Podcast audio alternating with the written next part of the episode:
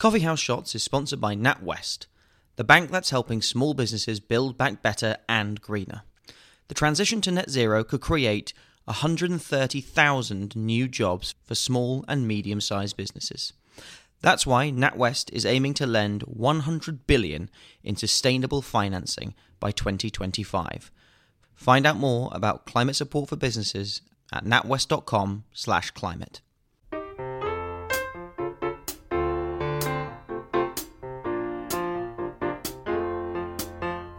and welcome to Coffee House Shots, the Spectator's daily politics podcast. I'm Katy Balls and I'm joined by Isabel Hardman and James Forsyth. Boris Johnson's problems are not going anywhere anytime soon. The Prime Minister is battling on several fronts as he goes into the weekend. He may be celebrating the birth of a baby daughter, but he is also facing pressing questions when it comes to the refurbishment of his flat, which members of his team were at a Downing Street party, which some still say doesn't exist, and then the COVID restriction vote next week, which has a growing Tory rebellion. Isabel, just to kick us off, the development late last night involves Jack Doyle, the Director of Communications. ITV are reporting at this uh, Downing Street party, he gave a speech, handed out awards. And this is problematic for a few reasons. Can you explain why? Well, the main one is that Jack Doyle is the head of comms in Number 10 and therefore held responsible, rightly or otherwise, by a lot of Conservative MPs for the comms failures of the past week and a bit. And for him to have been involved in this party, if there were indeed a party, suggests that some of the decisions that were taken in terms of comms may have been taken on a sort of personal basis, and it obviously prolongs the story and brings it much closer to the Prime Minister's current operation as well. There have been noises off for quite a long time, it's fair to say, long before this Christmas party story broke about the Downing Street comms operation. But talking to Conservative MPs, they're sort of split between saying it's personnel and then saying, well, look, you know, it's it's Boris Johnson who's firstly ultimately responsible for this, but but also the person who is making the decisions and often giving the the quotes. Uh, just to move to a different issue on mandatory vaccines, for instance, that have so upset um, the party. So this is one of the reasons why it's it's become so much of an issue. And James, in your Times column today, you've written Johnson haters in the Tory party can smell blood. What is the temperature check? So I think that was a, a Johnson loyalist cabinet minister said to me that you know the problem is everyone in the Tory party who hates Boris Johnson, and, and there are a surprisingly large number of those people. More well. than can, you can't count on both hands. It goes. Uh, you, you would need, yeah, you you you would need, you need more than your hands and your feet, right? They sense he is weak, and I think the consolation for him is that this isn't like with Theresa May when you had Jacob Rees-Mogg and Steve Baker kind of actively organising a letter writing campaign. There there isn't that going on, but I think the worry for Boris Johnson is that this anger is diffuse across the parliamentary party. It isn't just one ideological faction that are upset with him, that there, there is a broader dissatisfaction and irritation. And I think the problem for him is that at a moment when his stock with his parliamentary party is low, he is trying to do things that they don't like. Just look at how this rebellion over Plan B and vaccine passports, in particular, is is growing. And one thing I think is that is striking to me about it is that lots of the more libertarian Tory MPs have been saying to their colleagues, you know, where this ends up is with mandatory vaccination. And I think most you know middle of the road Tory MPs have thought that those warnings were a bit far fetched, a bit like, oh, come on, that's not where it's going to be. So when Boris Johnson blurts out at a press conference, maybe we should start a national conversation about mandatory vaccination, I think that, that, that does take people aback. And I think that has made this rebellion worse. And I think the other thing that is problematic is, again, that there is a habit of Tory MPs being given assurances. So the Tory MPs feel that they were told there were going to be no more restrictions until the government had seen the vaccine efficacy data. The government then, Boris Johnson then decides that he needs to move before then. But that just leaves Tory MPs feeling really angry because they feel that they've gone along with the initial set of restrictions that they went along with because they were told explicitly nothing more would happen until you until we've got this information and then that is overridden. Now it might be that going early is the right decision, but the the handling of it ha- has further strained relations between Boris Johnson and his MPs, and as in, in a parliamentary democracy, you can't keep doing that.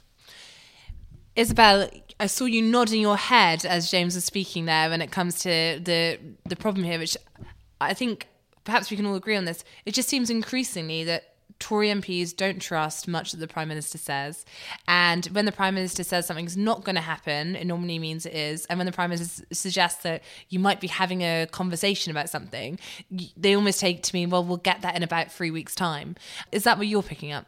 Yeah, they, they've basically stopped taking the Prime Minister at his word, which is quite a place for a party with such a, a, big majority in government to end up. It's, you know, who, who, knew that the man who basically took over from Theresa May because he was a winner, who won a stonking majority in the 2019 election two years ago, uh, would end up with a lot of the same problems in terms of getting his policies through and having to rely on Labour votes, which is what looks like it's going to happen next week with the Plan B measures. And lots of Conservative MPs who I've been speaking to this morning have been, have been saying that we're now in an undeniable pattern where they can't take the prime minister at his word on things like whether or not there was a party on matters which one Tory who I've spoken to this morning said demean the office um, when they were talking about the wallpaper and the Downing Street flat, and also again on COVID measures as we've just discussed they have been repeatedly assured that this Christmas was going to be back to normal, that everything was going to be okay. Only a few weeks ago, it was, you know, if you get your booster vaccines, then you'll, you know, we'll be fine. And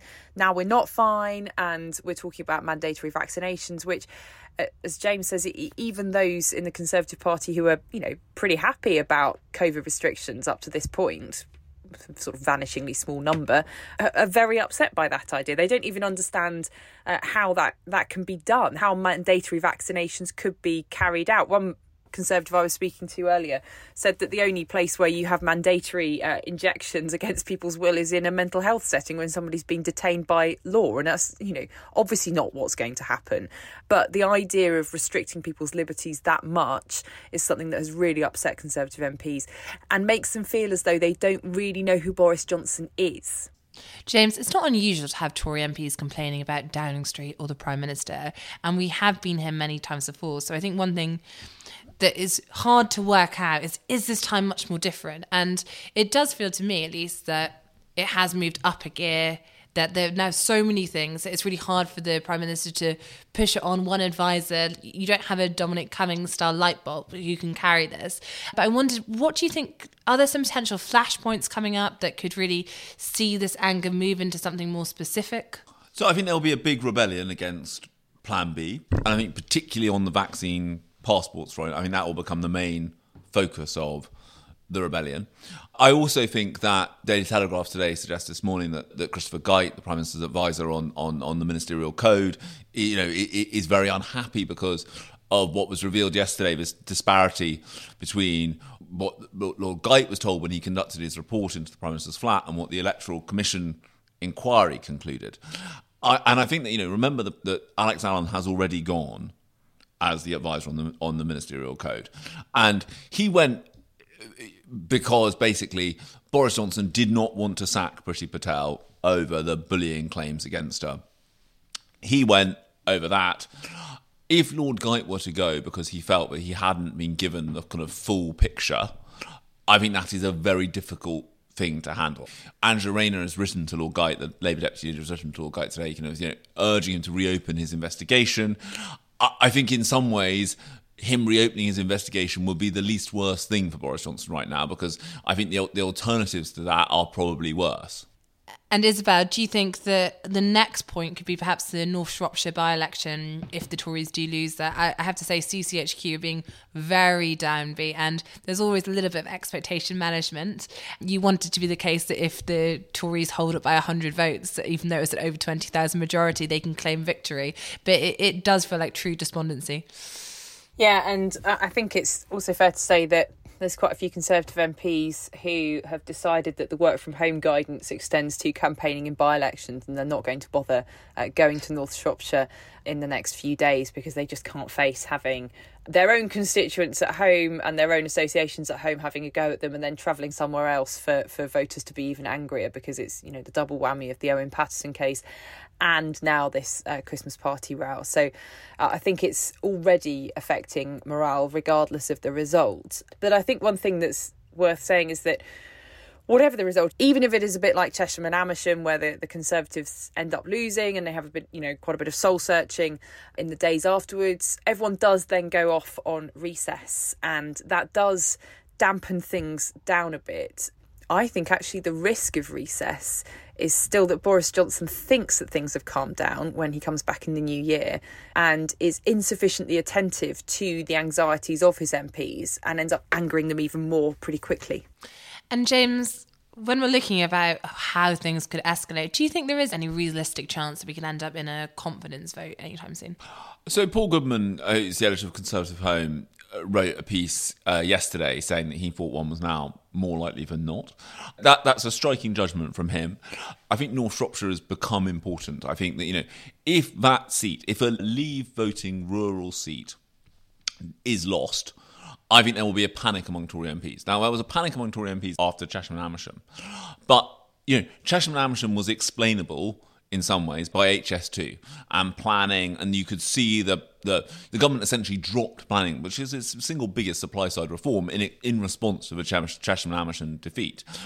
I think what's harder about North Shropshire is if North Shropshire is lost, it's very hard to see what the policy response to that is, if you see what I mean. And I think, I think Tory MPs will get very nervy if that happens. Thank you, James. Thank you, Isabel. And thank you for listening.